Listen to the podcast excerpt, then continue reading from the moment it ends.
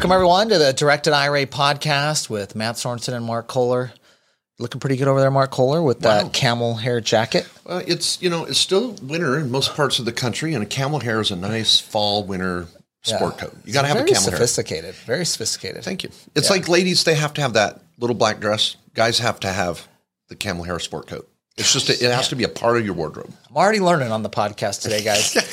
uh, well, welcome to the podcast. We have loved talking about self-directed IRAs, in particular, investing your hard-earned retirement dollars in what you want.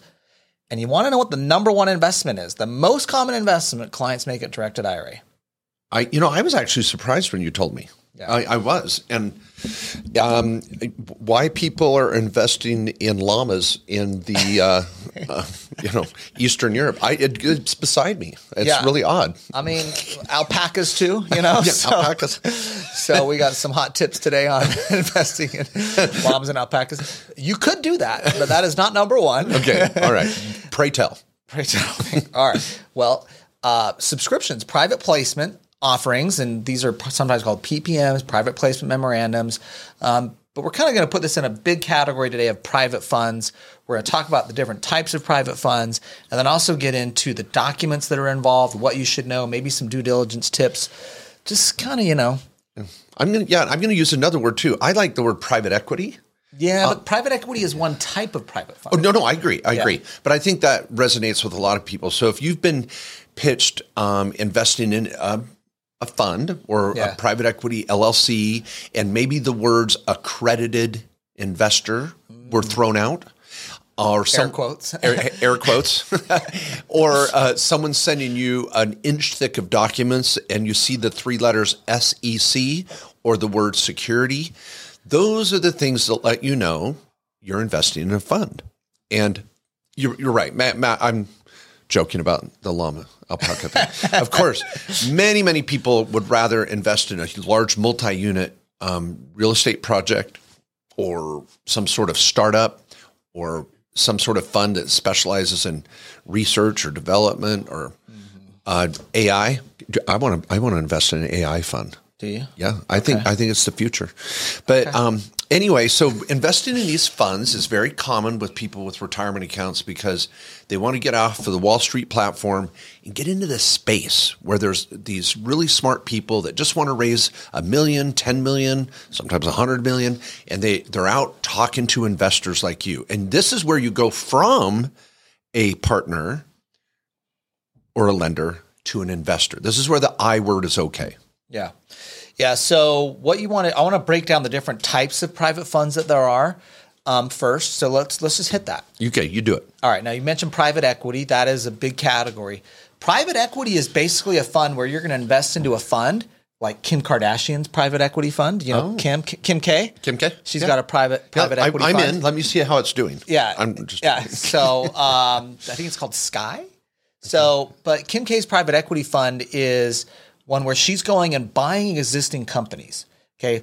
They're companies she thinks are going to can grow and go 10 times bigger than what they are now. But they're not a startup.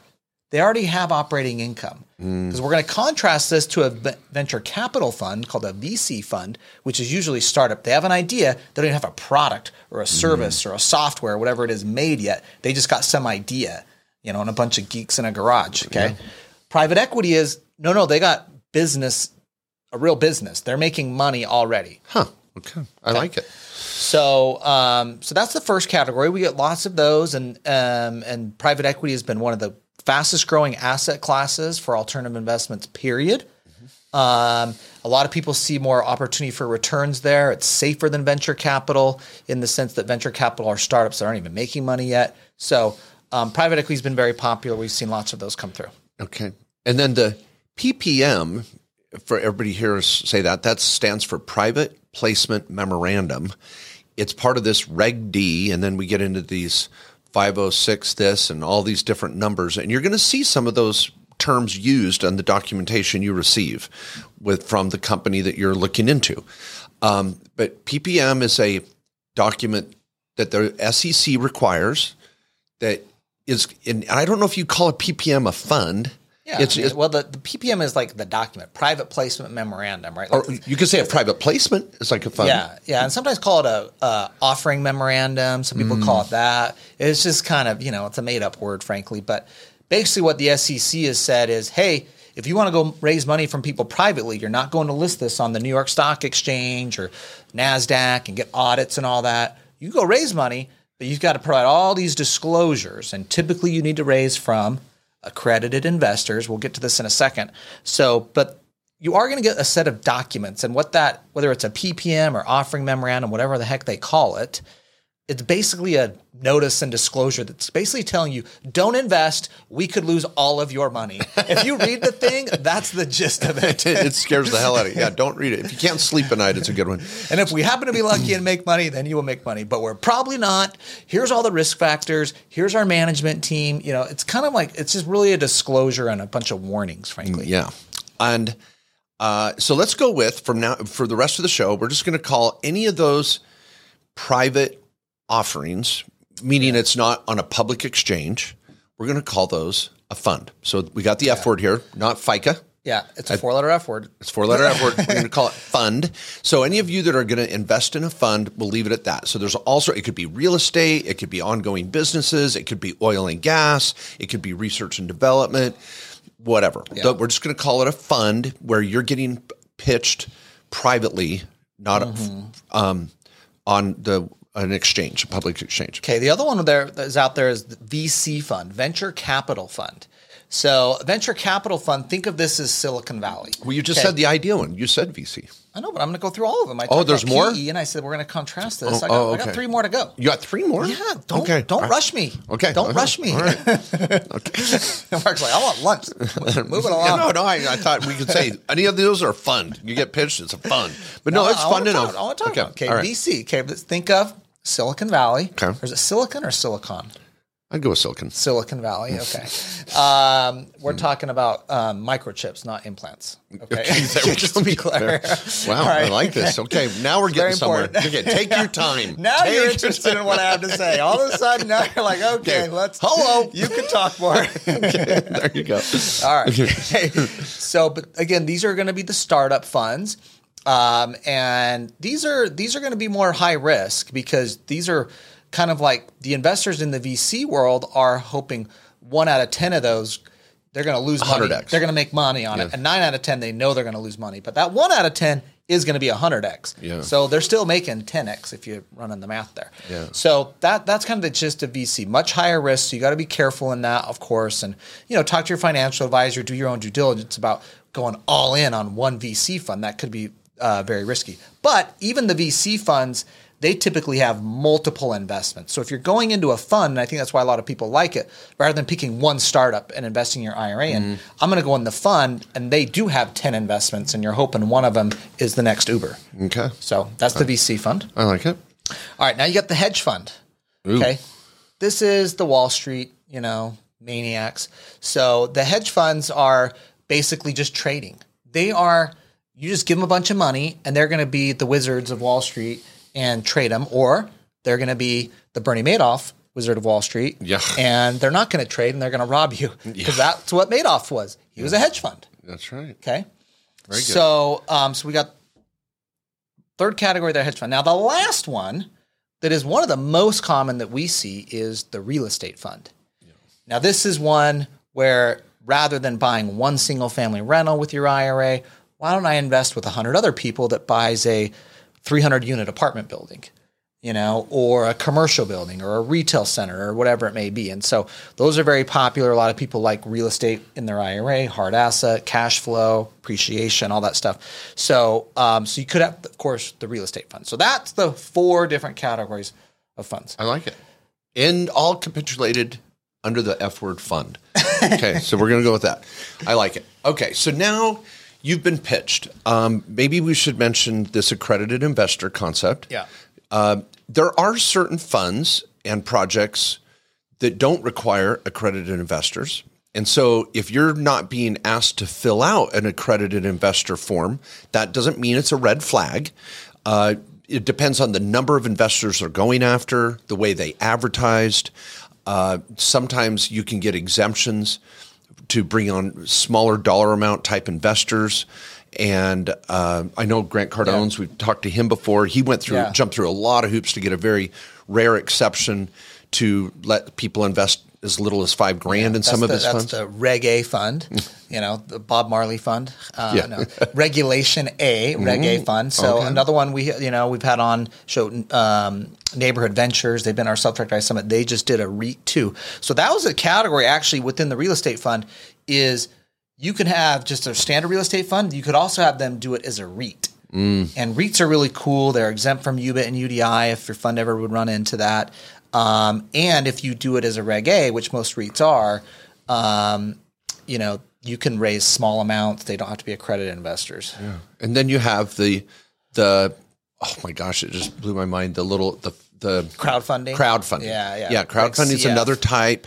So anyway, what I'm trying to get at is the accredited investor rules uh, require a certain level of income or a certain number of assets Yeah. that you qualify personally. Your retirement account doesn't qualify as an accredited investor. You do. Yeah. And then you would fill out that form and you would go through that process. Yeah. So And if you qualify, then your IRA qualifies. Now, the way you qualify, you can qualify in one or two ways as an accredited investor, have 200,000 annual income if you're single, 300,000 annual income if you're married, or a million dollars net worth. That's whether you're single or married. And when you take into account net worth, you can't count the equity in your home, in your residence. So other real estate you can count, not your home. Of course, retirement accounts, investment accounts, other assets you can count in net worth. So that's how you can qualify as an accredited investor, either based on income or on net worth. You don't got to hit both boxes. Mm-hmm.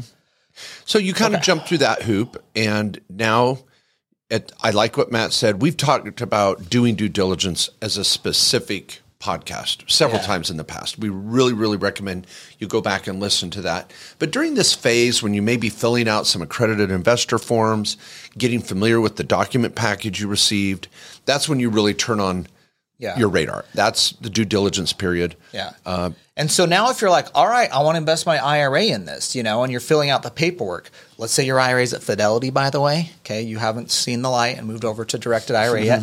You're not going to be able to call Fidelity and say, hey, I'm going to invest in the XYZ private equity fund. They're going to be like, you can't do that. Again, not because IRAs can't do that, because Fidelity IRAs can't do it unless you're a high net worth client, ultra high net worth, 50 million or more, they let you do it. So you can move over to directed IRA. We let all of our clients invest in alternative assets. You can invest in any of those types of funds we talked about. Um, and now when you're subscribing, though, the investor is not Mark Kohler. If you moved your IRA over here to go invest in this, it's Directed Trust Company, FBO, Mark Kohler IRA. account number XYZ. Yeah, yeah, we don't throw your account number on, but you can still be you just you know just your name, or you can actually use the account number too. By the way, that's a if you if you don't want your name on stuff, you can do Directed Trust Company FBO your account number. But um, little little tip there. Yeah, a little privacy Yeah, strategy. if you like the privacy. So now in a private fund, it doesn't matter. It's probably on a spreadsheet and some private documents, but um, But you're going to want to know that distinction because you're Yeah. filling out the forms as the accredited investor, but then you're filling out the investment form Exactly. as your retirement Yeah, account. So when you fill out that subscription agreement, because that's what you have in a private fund, right? You're going to have the private placement memorandum or offering documents, right? Which is kind of like the disclosure. Here's what we're doing. Here's our management team. Here's all the ways we could lose your money. Are you sure you know what you're doing? Do you really want to invest with us? We could lose it all. Did we tell you we could lose it all? Okay. Once you got through that document, right? Then you do the accredited investor questionnaire, which you talked about, which you're going to say you're qualifying personally. Then you do the final document, which is really the key one, the subscription agreement. And this is where you're saying, all right, I'm buying, but remember, if you're using your IRA, it's Directed Trust Company, FBO your IRA. Then you say how many units or shares are you subscribing for, and that usually the documents say the purchase price per share.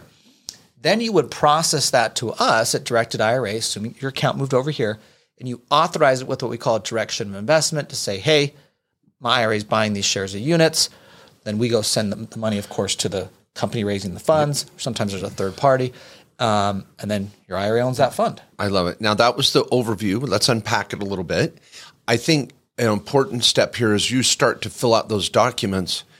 Uh, first thing that I hear a lot of clients say is, "Well, I wanted my trust involved. I wanted my revocable living trust because if something happens to me, how does my trust? Don't, don't I want my trust to be the owner, Mark?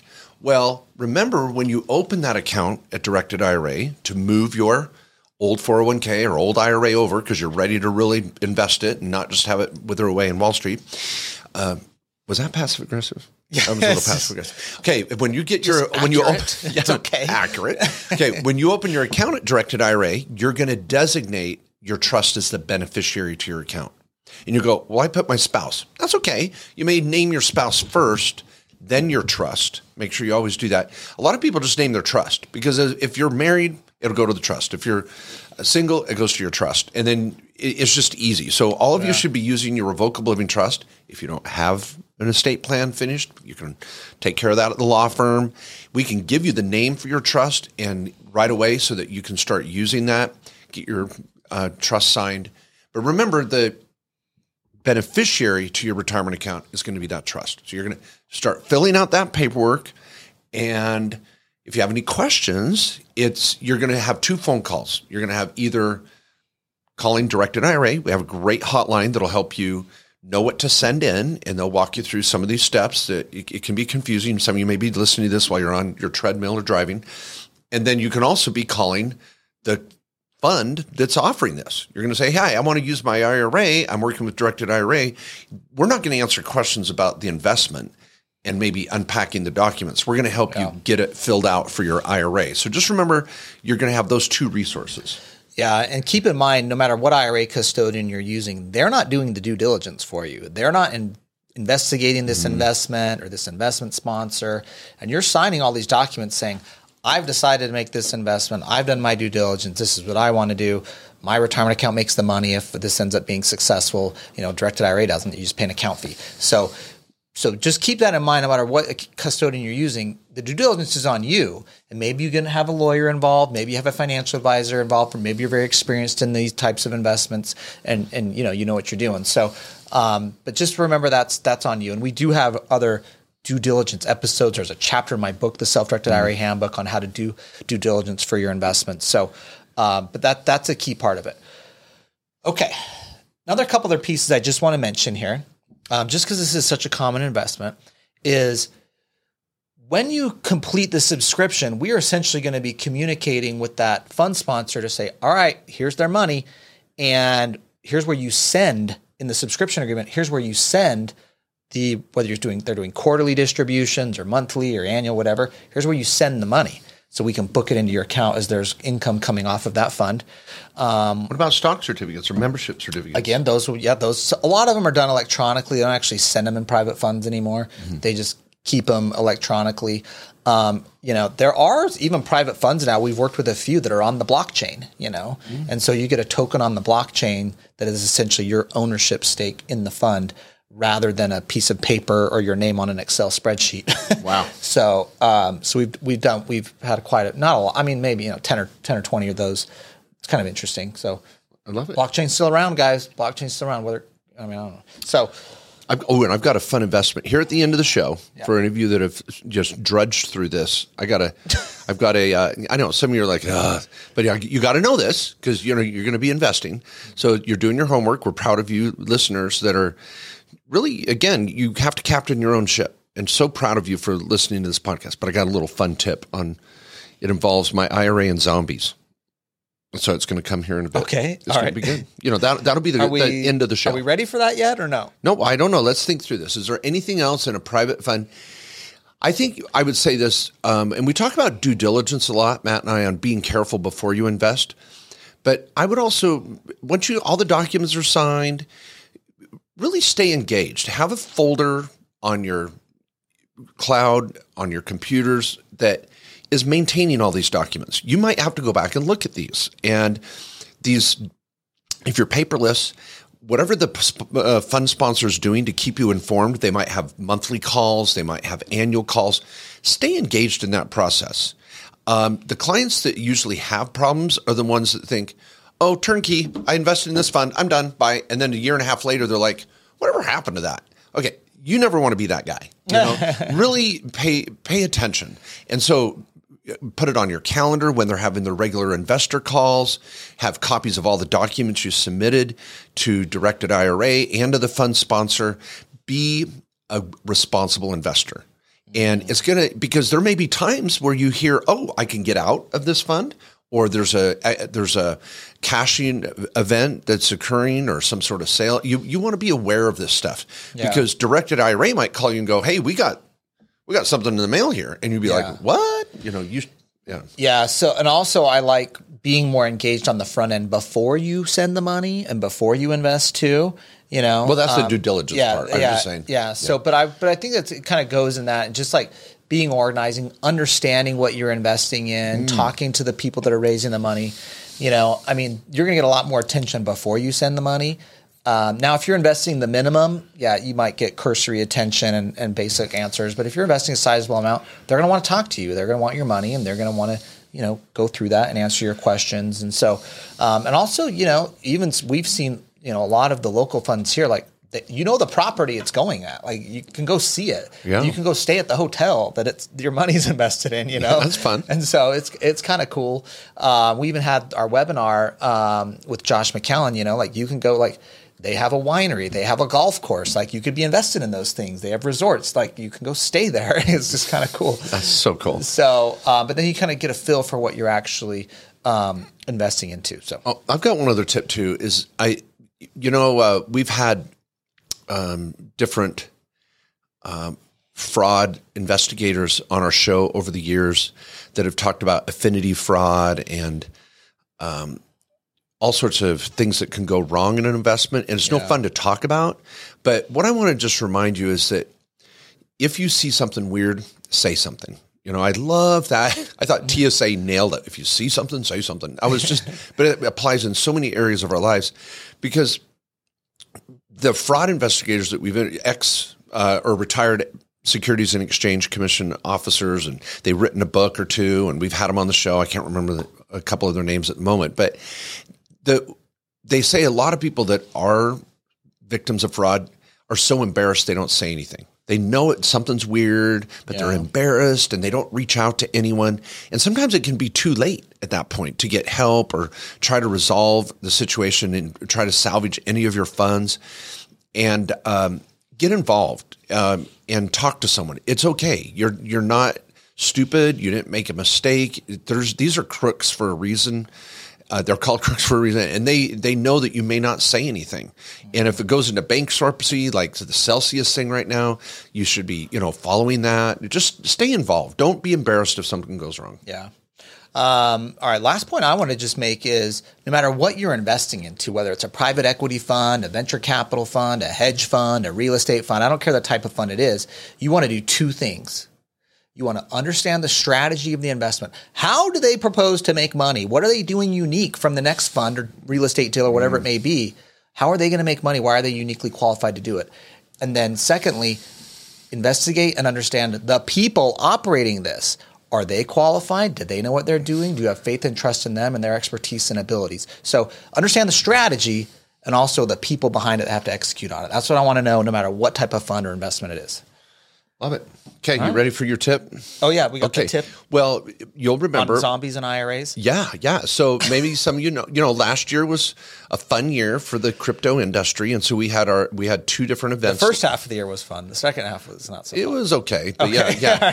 By the the fourth quarter, it was you know mayhem. But we held um, two different summits last year. Uh, one on the west coast, one on the east coast. And if you remember, uh, when we were out in Miami, we had the founder of Undead Blocks come speak at one of the uh, networking events. That's a zombie video game. Yep, zombie video game. And uh, so they were launching it beta, uh, a beta format at that time. And it was kind of fun to see what they were doing. Well, anyway, two days ago, they uh, dropped, they call it drops. Yeah. You know, it's kind of a big, big deal in the like crypto like industry. a rapper or something. Yeah. I just Drop dropped my second album. it. Yeah, dropping My my sophomore album Yeah. just came out. yeah.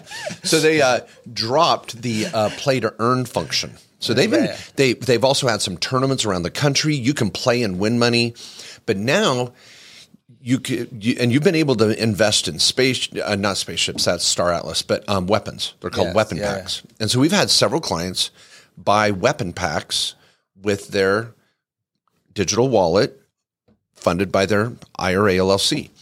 And so uh, now they're doing, um, they dropped it two days ago and the play to earn. And so a bunch of kids are playing in the Philippines and throughout India, and they're making seven to eight dollars a day playing a, a zombie game Yeah. using the weapons your IRA owns.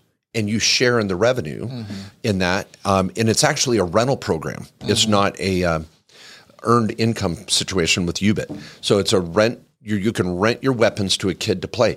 And what's so it's It fascinating. probably still could have Ubit though, because it's not rental of real property; it's personal property. true, true, good. You do a blocker though. Yeah, use a blocker. And but what was it's sad and interesting. But seven dollars a day in the in the, some of these community communities in third world countries, these kids, that's a living wage. Like they're making as much as a nurse, playing video games. and they're playing video games, and you're making money, they're making money, and it's